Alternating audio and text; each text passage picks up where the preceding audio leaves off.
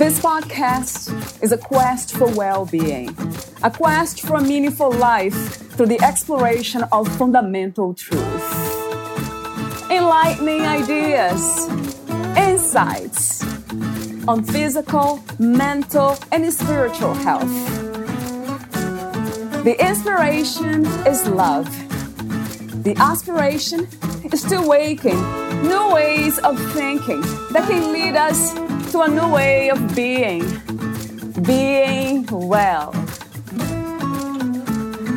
Welcome to Body, Mind, and Soul Healing Conversations.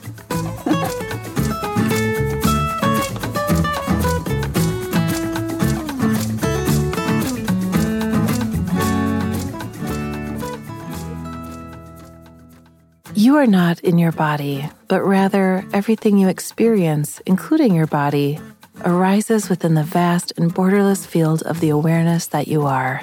This field of awareness is not itself a thing, but rather it is the space within which all things appear thoughts, feelings, sensations, people, situations, everything. And so, as we meditate in this way, becoming aware of all things arising within the field of awareness, so we become aware of the awareness itself.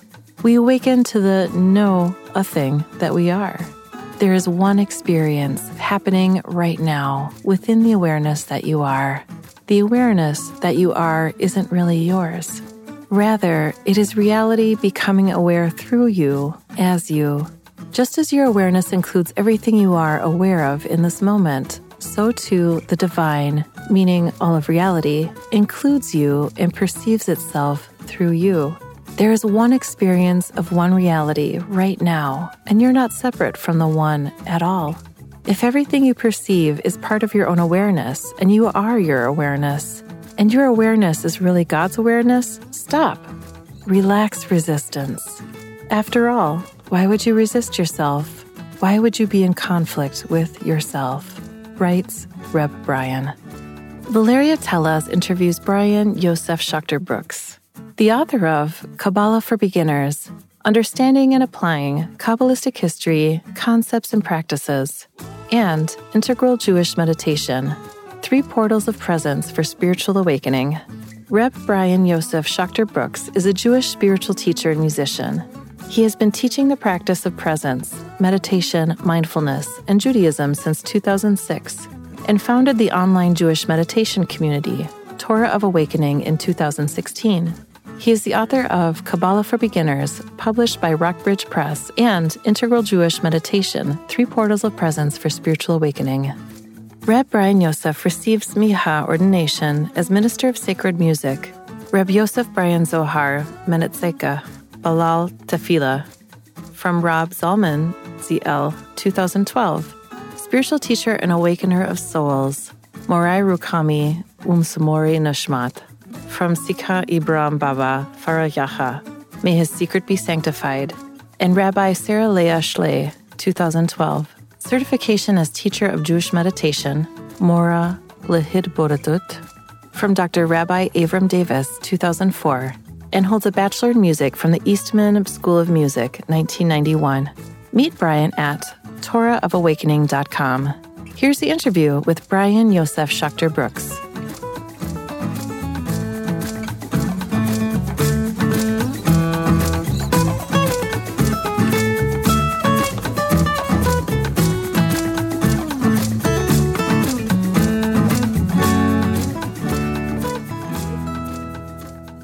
In your own words, who is Brian Yosef Schachter Brooks?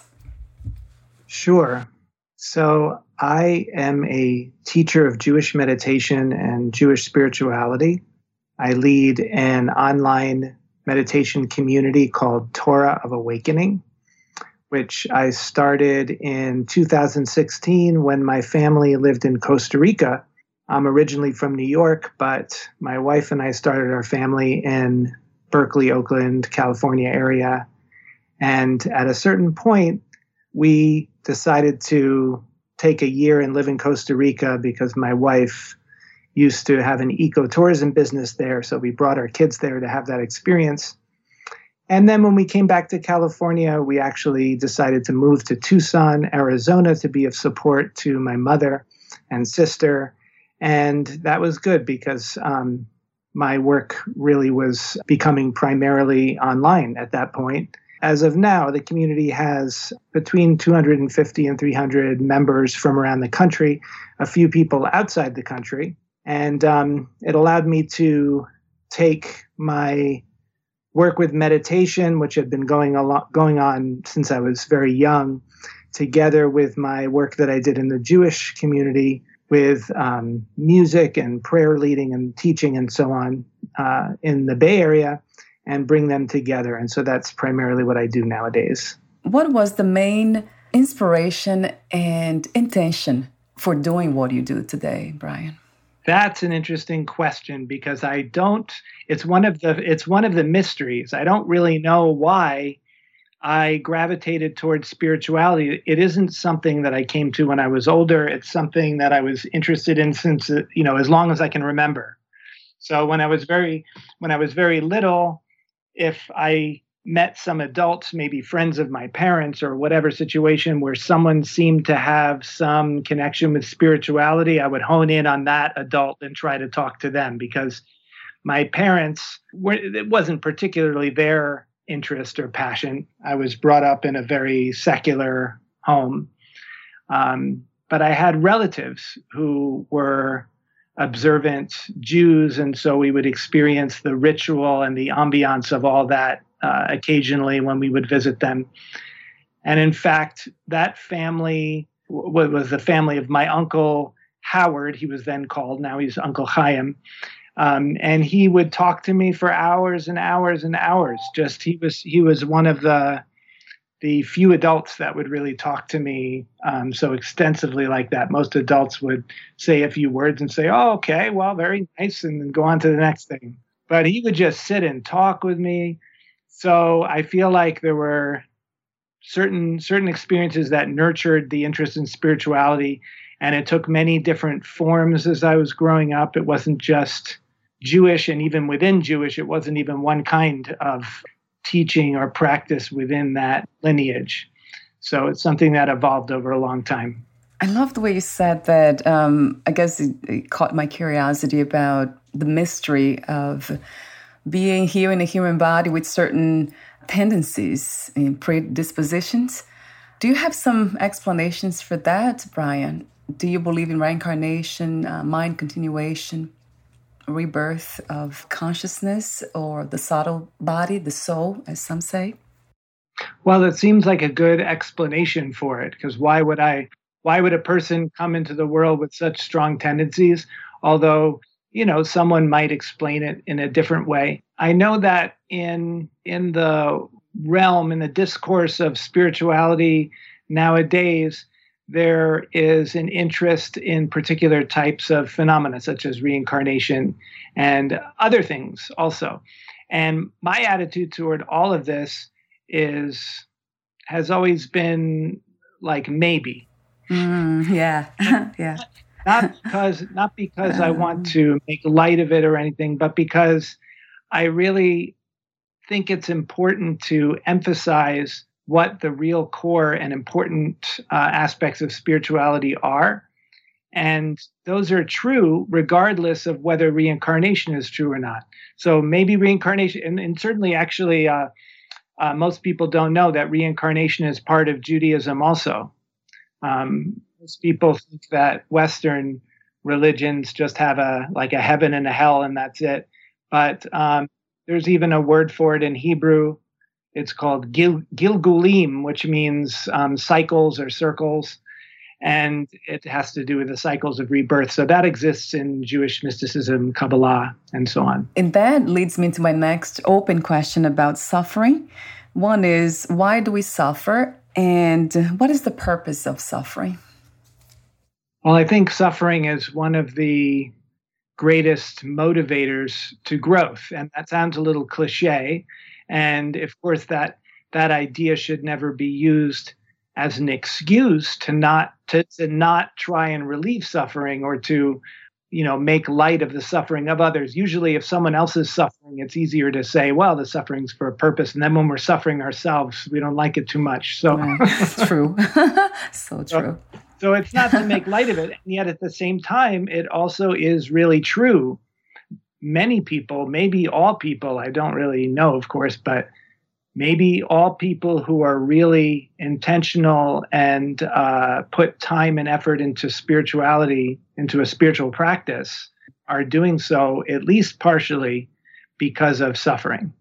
Because, um, and even even after we're already on a path, there are constantly obstacles. You know, I know I've heard about um, and seen, you know, and met many spiritual teachers who I felt were very brilliant, amazing spiritual teachers, and yet they still have some shadow sides to them. You know, and you can you can see that, and you can see their disciples uh, pretending that that's not there. Right. Right. yes. And yeah. and then you can see others who are who who are not like that, who want to um, debunk the, that tendency to put someone up on a pedestal um, in the guru world that happens a lot so if a person especially a spiritual teacher experiences suffering and that doesn't motivate them to look at themselves and get more serious about their own spiritual work then you're in big trouble because then the, the suffering then gets projected outward and blamed on others in a way that's more impervious to feedback because they have this spiritualized ego now. Mm, oh, wow. They think they're the ones who are right and so on. That's one of the nice things also about the tradition that I work in because it doesn't have that. I shouldn't say it doesn't have, it does to some degree, but it has a much less of that tendency to think of someone as infallible and put them up on a pedestal, make an idol out of a person. There's a lot of warnings about not doing that. And humility is really seen as an important uh, pillar of spirituality. You have to be able to not take yourself so seriously in the Jewish tradition. Love that. Love that so too. I think I think that might that might be the source somewhat of, of the classic Jewish humor. I don't know. Uh, now that makes a lot of sense to me, Brian. Not taking ourselves ourselves or anything too seriously, and that brings me to that point of uh, the self, the understanding of what is the self and who and where is it. So I would love for you to talk to me. I guess this is the a good moment about. Um, what do you teach in the sense of uh, this core idea of identity? Like, who are we? What is the self, and where is the self? Well, in the in the deeper sense, the ideas in Judaism about the self are really congruent with other traditions that understand um, there to be a, a a basic duality within our sense of self, where we have the individual, we might say, creaturely or personality sense of self, which is also called ego in spiritual circles. It's not really the same thing as what psychologists mean when they say ego, but it's because it's just the ordinary sense of self. And then there is the uh, what can happen as as we develop spiritually we can start to discern and differentiate that at the deeper deepest level we are not just that ego. And that's the important shift is that the ego's there but when we stop seeing ourselves as being confined by that or limited or def- defined by that then its grip is at least potentially a lot less uh, strong. It has a lot less power over us because we can become skilled at slipping out of the clothes of the ego and just get, getting to our natural state which is which we could say is the same self that was there when we were born before we were um, that's why for some people when they have a spiritual awakening experience you know, either after years of meditation or maybe it happens some other way um, there can be this remembering, like this sense of, oh, I, I know this feeling. It's not actually something totally new. It's something that I knew when I was little, and then it got covered over, but with all this adult stuff. Yeah, adult stuff, true. Or, or, or traumatic childhood stuff. Yeah. I love the way you write, the way you communicate the message. It's so clear. In the book that you wrote, Integral Jewish Meditation, Three Portals of Presence for Spiritual Awakening, it's just beautiful to read. It kind of brings us, or it brought me immediately to the present moment.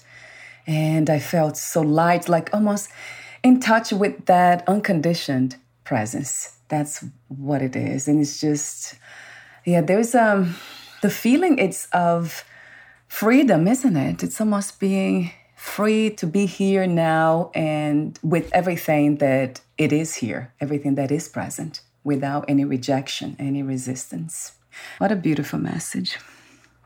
Hashem from your perspective, what is the experience? What is the purpose of the human experience as a whole? Are we really trying to get somewhere, or it's just the experience itself? The main answer for that is I don't know, and it's a mystery. right. Yeah, yeah. But but at the same time, I would say that the paradigm that makes most sense to me is something along the line of the integral philosophers who see the universe before there's any life as heading towards the uh, evolution of consciousness. So it's so at some point, life emerges on this planet we know, but probably other places too, and it starts to develop and evolve until you get to creatures like us who who know that they know, you know, who are aware that they're aware.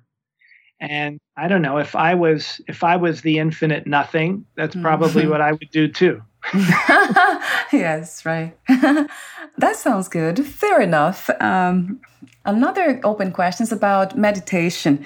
Talk to me for a moment about what meditation is and um, are there any rules? Do we have to think of meditation as something that there is a way, specific way of engaging with it? Well, I think there are many, many ways of doing meditation, but there can be some confusion about what meditation is, at least in at least in the definition of how I'm how I'm defining it. And I think it's useful to have a good definition of meditation because if you do practices such as visualization or saying affirmations, different things like that, those can all be very helpful if if if they're helpful, meaning if if they are helping a person to achieve whatever goal that they're looking to achieve through it. Whether whether it's a spiritual goal or or getting rid of a bad habit or whatever it is. But meditation is different from all of those things although those can be part of and help meditation. Uh, so that's why it's important to understand that meditation is is the practice of shifting out of identification with form so that means that means that mostly that means the thinking mind and emotions because we naturally and unconsciously become identified with those things just very spontaneously all the time. And if you don't have any experience with meditation or some other spontaneous, you know, spiritual experience that you weren't even going for, um, you may never know what it's like to not have that identification except for in our memory of being in the in the womb or or being a very small child before before that really develops. So it's a skill. It's really a skill of doing something internally that we can coach a person in doing through our words. So when when people will guide a meditation, the the purpose of the guidance is to help people first of all learn how to do it and then second of all remember again how to do it and and also have maybe a little encouragement and inspiration that they can do it. Because for many people it's difficult at least at first to enter into that state without some kind of help. That's why when you mentioned before that reading the book helped you come into a more present state that warmed my heart because that's the purpose of it. It's not just to not just to explain intellectually about it, but to uh, also give a portal into it. And that's also why I called it the three portals, because those three portals that I mentioned in the book are different ways of coming into a present state. And when we do the practice, we go through all three of them fairly quickly just because they're the basic three reminders of how to come back. But really, um, in essence, you don't need any of those, right? You can mm. just do it. you can just do it right. now I'll be going through the three portals in a minute. I mean, I love your work, the way, as I said before, the way you communicate the message. Even now, talking to you, it's very, your presence, it has this um, simplicity to it that I know you are speaking about profound knowledge, spiritual knowledge, but it, it is communicated in a very kind way, I would say, Brian. It's very kind. So thank you for that. And I want to mention another book that you have written. That this one is on Amazon now. Is the Kabbalah or Kabbalah? I'm not sure if I yeah. pronounce it correctly. Kabbalah. Yeah, either way. Kabbalah for be- beginners, understanding yeah. and applying Kabbalistic history, concepts, and practices. So, would you like to talk to me for a moment about this book and how it came to be? Sure. That was a fun book to write. Um, I probably would never have written that book except for that this company, a publishing company, approached me and asked me to write a book on Kabbalah. So I said, yes, why not? it's a great opportunity. But it was interesting because this uh, publisher, um, I guess their model is that they just take different topics and find someone to write the book. And so they they gave me an outline, which I, I tried to stay very, very close to it, even though they gave me permission to change it. I thought it would be an interesting exercise for me to not write in the normal way that I would, and just to try to write according to their outline. And most mostly there were a few parts that didn't really make sense, but mostly I stayed to their outline. So it was a, it was a lot of fun to put the put these deeper teachings into a text that was really framed as like a primer, you know, telling you, you know, what you need to know about Kabbalah. Because um, as far as I know, and with other books that I've seen that are beginner books on Kabbalah, they're they're not really their purpose is not really to help you into deeper awareness, but really just to give a, a, a, conceptual map of the tradition. And I tried to do both, and I was very grateful that the company allowed me to do that because after I started to write it, I realized, you know, if I'm going to write, spend all this time writing it, I wanted to, I wanted to have a real effect, not just be like a textbook. And um, and I asked them, so I emailed with the publisher, and they said, sure, you're, we hired you to do it. It's up to you. So. It's a reflection of how you teach. So it's very practical, very simple, very kind. What a beautiful gift to all of us. Thank you again, Brian. And oh, I want to mention as well that you are a musician. So I didn't listen to the music, but I would love to hear from you. What kind of music do you compose? And are those Jewish spiritual music or songs? Yeah. Yeah, well, when I was younger and I went to college, I wasn't thinking in terms of being a Jewish meditation teacher. Yeah, yeah. Obviously. Hmm. So I did go to school for music and I was a composer in school and I wrote all kinds of you might call contemporary classical or avant-garde or art music kind of stuff.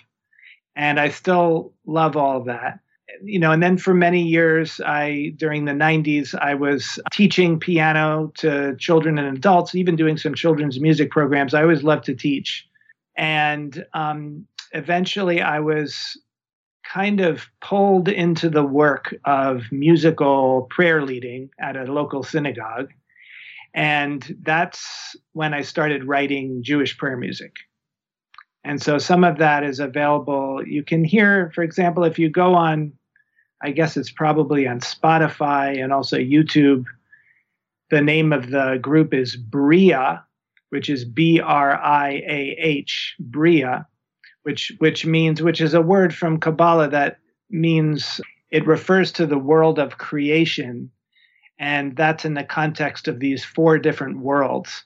Uh, one is the world of creation, which has to do with the the intellect, and then there's the world of formation, which is the uh, emotions, and then there's the world of action, you know, which is the physical world, the senses, and so on. Anyway, so this group Briah, it's called Music of Shabbat or Music for Shabbat, and you can hear um, original compositions there that that I use all the time when I lead uh, when I do prayer leading.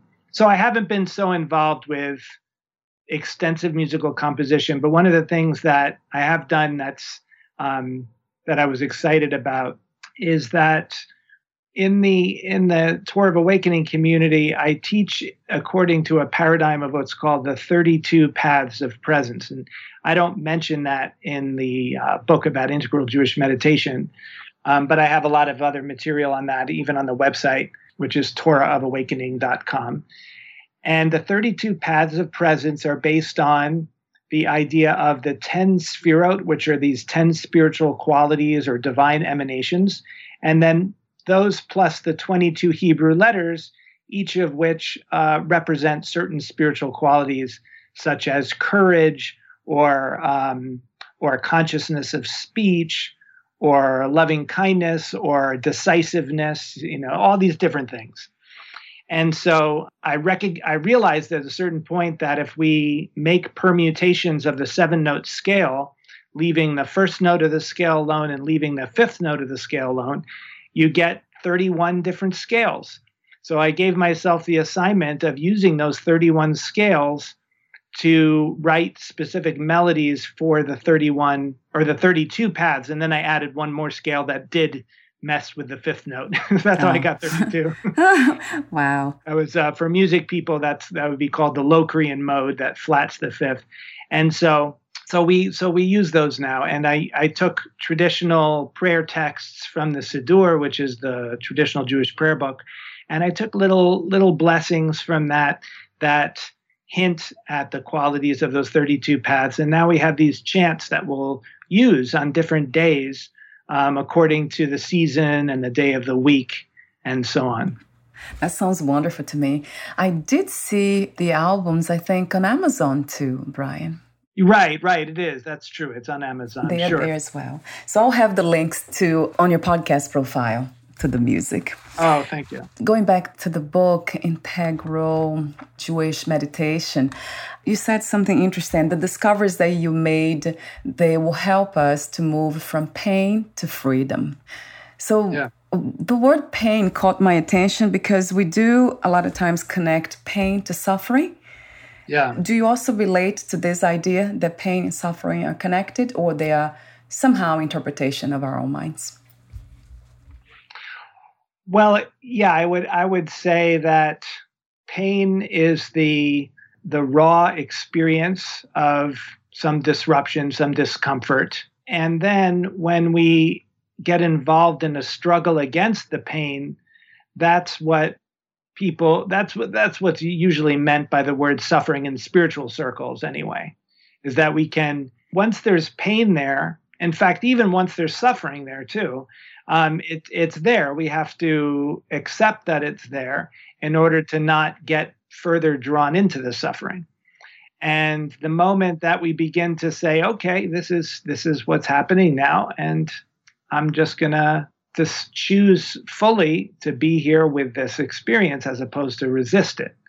Once once we say that consciously, then that's that's uh, it doesn't look like anything from the outside, but it's a very profound shift on the inside.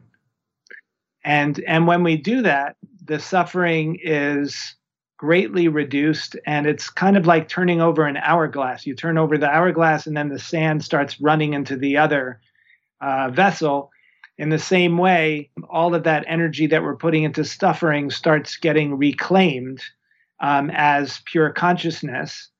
And um, of course, the situation and the person and how skilled we are, all of that plays into the degree to which it can happen. But we, but anyone can begin practicing it. All that's really needed is a clear understanding of how to do it and a clear decision that you're going to do it, which is sometimes very difficult in the midst of suffering because the suffering itself, of course, can cloud our thinking thinking about it and and mess with our motivation because we have such strong motivation to resist or to attack or whatever.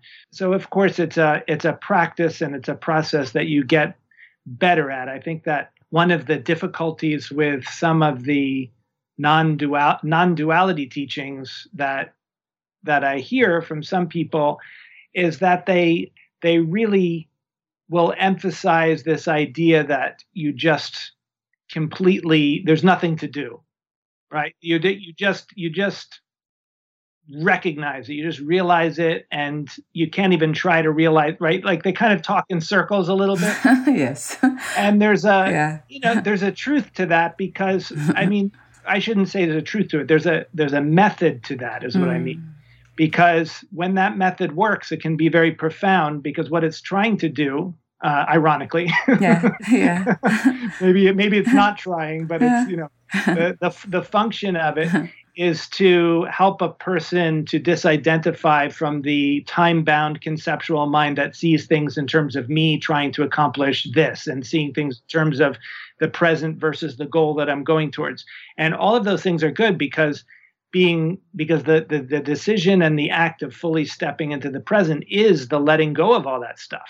So that's why one of the downsides of explaining it in more linear terms, which is how I tend to do it just for the sake of being, you know, not trying to not wanting to confuse people, is is that people can kind of uh, get a little stuck in that and wondering, am I doing it right? Am I getting there yet? Am I? yeah, and right. and not and not realize. And so that's why you know the most important step is to first of all just have your own experience of what it is we're talking about because once it's kind of like if you're uh, if you're trying to undo a knot on some thread you know the hardest part is is getting some piece of thread out of the knot that you can start pulling on yeah true right so once you true. get that piece yeah. you still have you still have to do a bunch of work to unravel it but at least you can do the work but you can't you can't even start until you have that moment of grace of just being able to get your fingernail under that knot.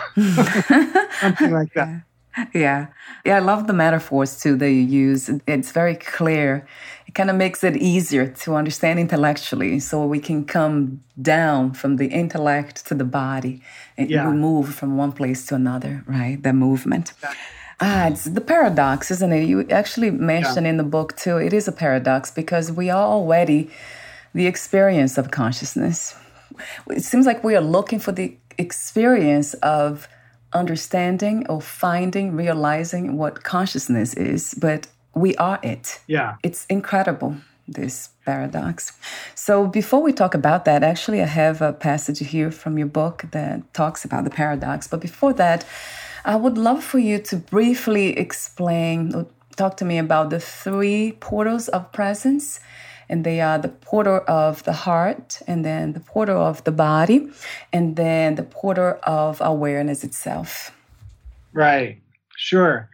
So, this uh, relates to what we were just talking about, where we tend to conceptualize meditation in the same way that we would conceptualize any endeavor, which is that we're at a certain state and we want to go from the state we're at to a different state.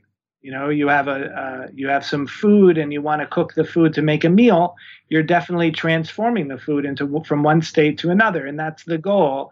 And you're not going to make the food unless you have that goal. It's they're inseparable, right? And so on one hand, it makes total sense to have that understanding when you begin a spiritual practice. Otherwise, why would you put time into it if it wasn't going to have some positive effect? You you, you definitely have a motive, and and like we were saying before, it's often uh, motivated by suffering to some degree.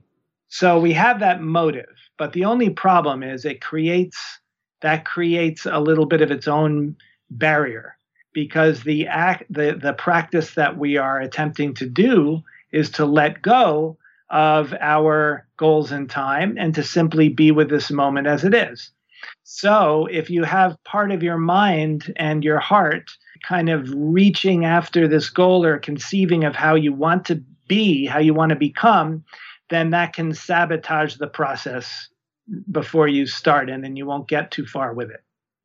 So, what I like to do is start out with what I call the portal of the heart, which just means to evoke within yourself the attitude of giving your attention to this moment in the same way that you would give your attention in a way that's very unselfish, that's just not trying to get somewhere or get something, but it's just a spontaneous giving from the heart. And so the the example I like to use, I can't remember if I had this in the book exactly or not, but it was the example of a of a child who mm. made a picture for you. Yeah.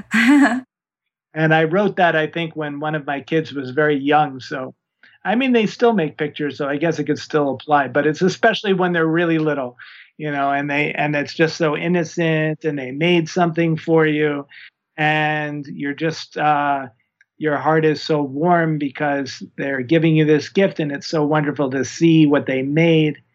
And what is the experience of that? You know, when when that happens, there's really no future in that there's just there's just that moment of smiling and appreciating there's not you're not trying to become enlightened when that happens true right, uh, right? you're not you're not trying to ah. you're not trying to get some you're not trying to achieve a certain state you just are the state you are you are a beautiful state when that happens so most people can relate to something like that so it's nice to have these memories and examples from our experience that we can tap into so that we know what we're trying to do. What, what are we going for? It's not really abstract, it's very natural. So that's why I start with the portal of the heart, because I think it, it helps to get us on the right track with our attitude. And then the next one is the portal of the body, which is a more technical pathway to reduce the tendency to go off into thought streams in your mind to get on the thought train and that's just and that's just the simple uh, practice of bringing your awareness more deeply into the feeling mode so we're just feeling our breathing we're pointing our awareness down through our body down through our feet and our legs and feet and toes and feeling our muscles and deliberately letting go of any excess tension. So, in the same way that we would do with any kind of yoga or physical therapy, we're bringing awareness into the body, and that's helpful. So, the heart and the body really are complementary because one has to do with attitude, and the other really is a, a more intentional, disciplined practice of what we're doing with our consciousness internally. And then the final one, which is which is more esoteric and t- is is uh, takes people usually longer to get, is just to recognize the awareness.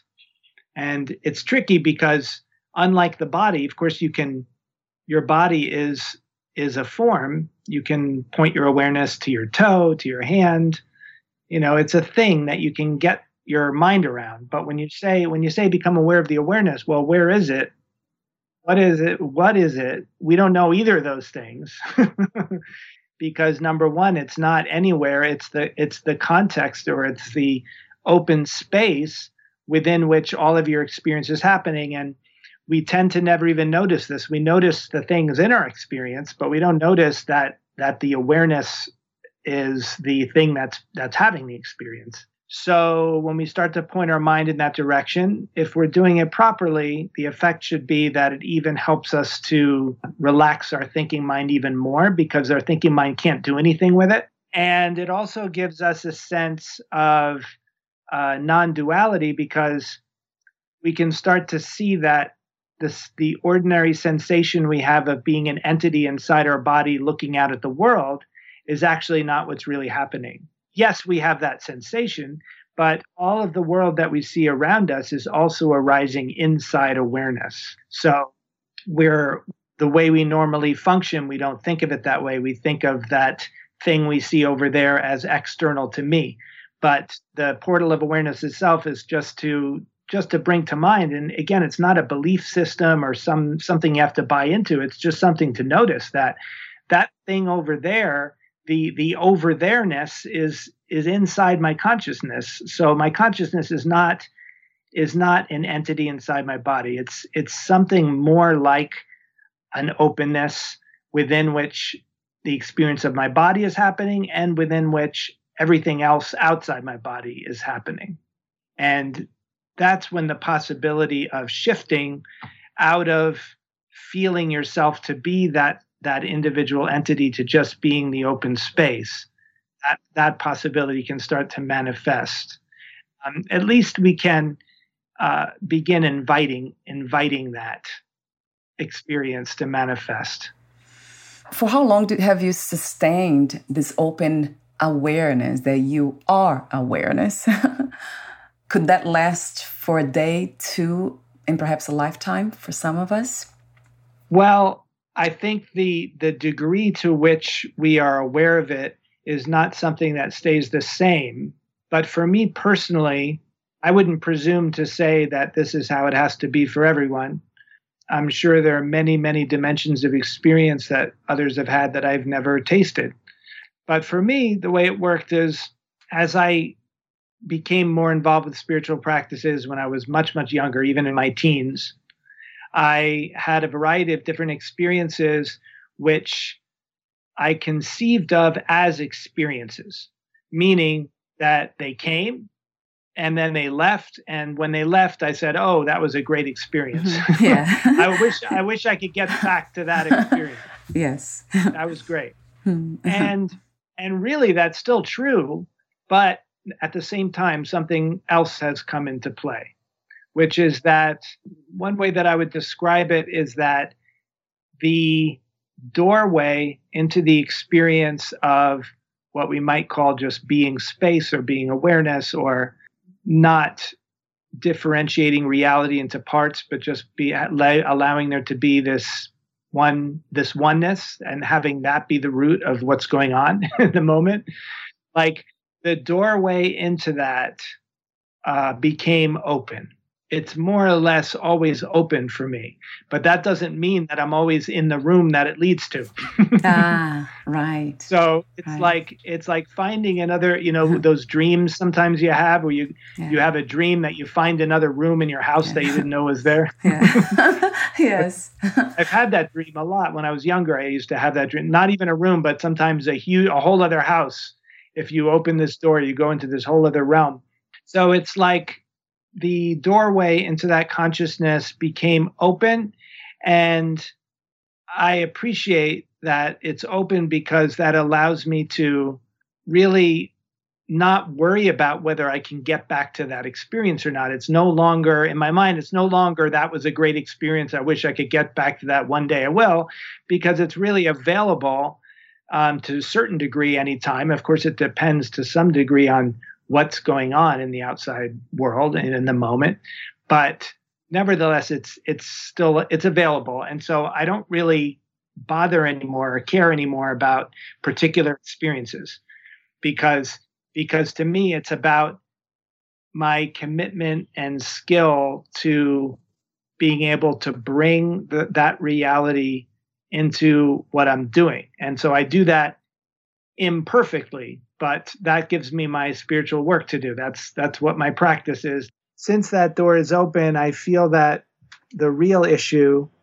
is the degree to which I can stay connected to it, come back to it when I do get disconnected to it, and most Im- disconnected from it, and also most importantly, how to bring the the qualities emanate from that space into life in a skillful way, so that I'm not acting or saying things that are antithetical to that wisdom and love that come from that space. So that's the that's the real work. It's not about getting to an experience or maintaining an experience, but it's about maintaining as much as possible the connection of what's needed from that space to live. I think, you know, at a certain point we have the the luxury maybe when we're younger, which is one of the great parts I guess about getting into spirituality when you're younger, although you know it's great to get into it anytime and i'm sure they all have their own special uh, you know uh, benefits to them. But but i think it's it's kind of almost a humorous thing like when we're younger we really don't have too many responsibilities and the responsibilities we do have are ones that other people are telling us we have. Yeah that's true. Yes. like you have to do this and that and you either listen or you don't but the consequences aren't so great and as hopefully anyway you know you get your basic needs met. And so there's this tremendous luxury that we have um, and then as we get older we realize that it's really the responsibility for our lives and for what we manifest is on us and so um, so that's how I that's I, I I try to take that seriously and make that my work as opposed to as opposed to going after experiences. So we're almost at the end. I do have a few more questions for you. There's one, I have way too many notes here, actually. Not enough time, but way too many notes.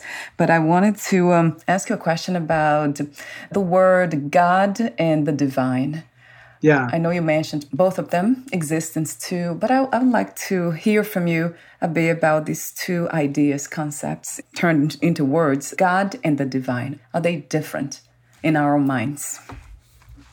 Well, I, I use them synonymously, but but also understanding that in our culture, the word God is used in a in a personal kind of way, in the sense of believing in this supreme entity that is kind of like a person that has thoughts and feelings and so on. And what I like to emphasize in my teaching, and I, I think it's important in order to really make sense of all this, is to receive this idea of the personal God, which is a supreme entity with thoughts and feelings and all that, to really receive that as a metaphor. And it's not a metaphor just for the sake of poetry, it's a metaphor with a very specific function. And it's very easy for that function to get uh, disrupted and to use the metaphor in the wrong way.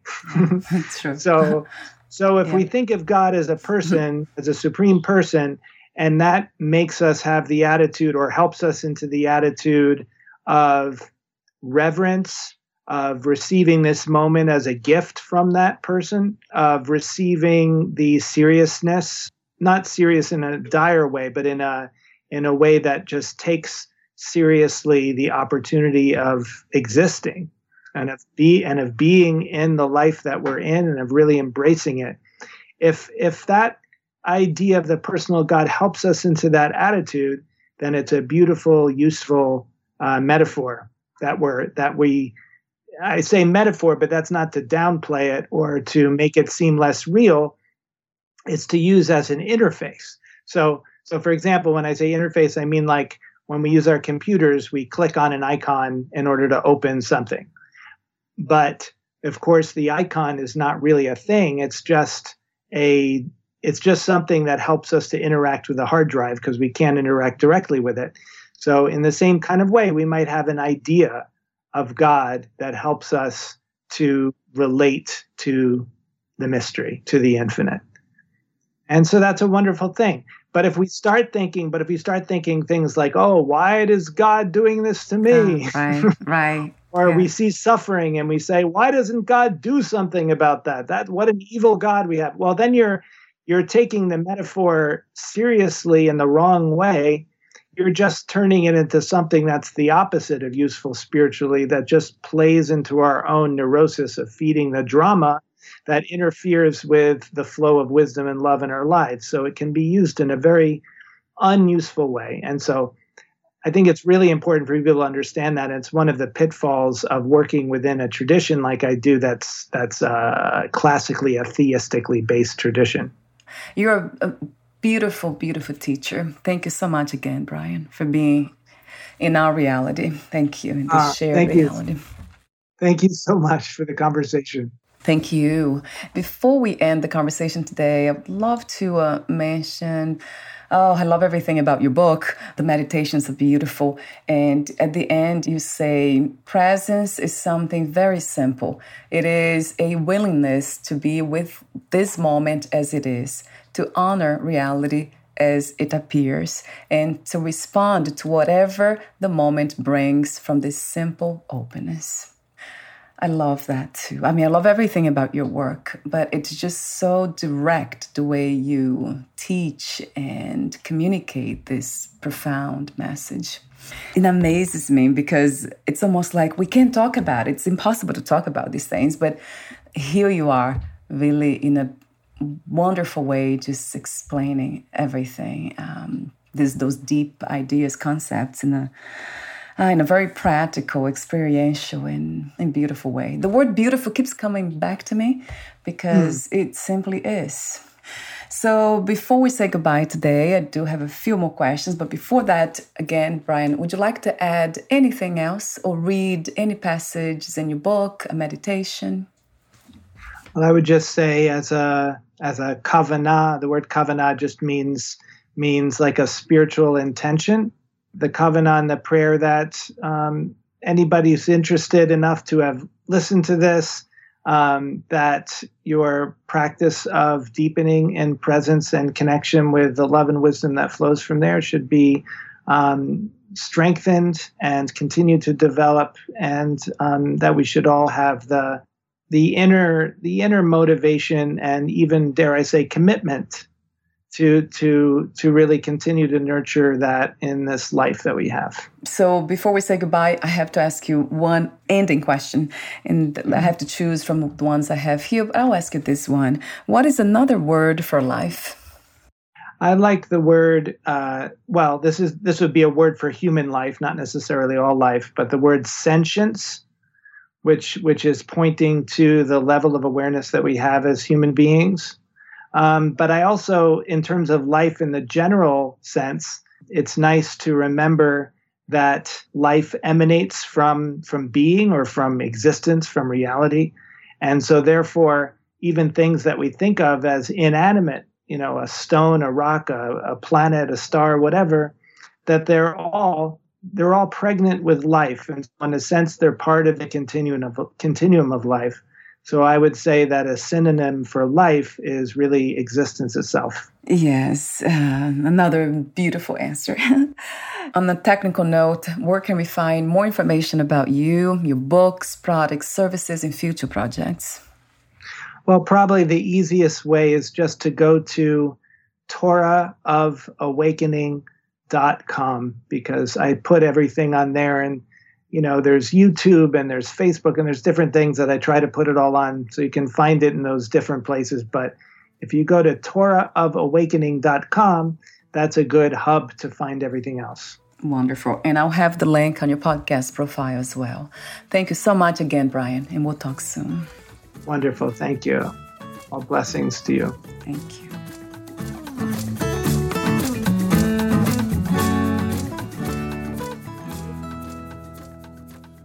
Thank you for listening. To learn more about Brian Yosef Schachter Brooks and his work, please visit torahofawakening.com.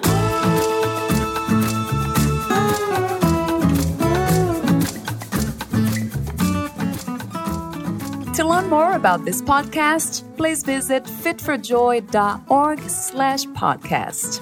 Thank you again for listening, and bye for now.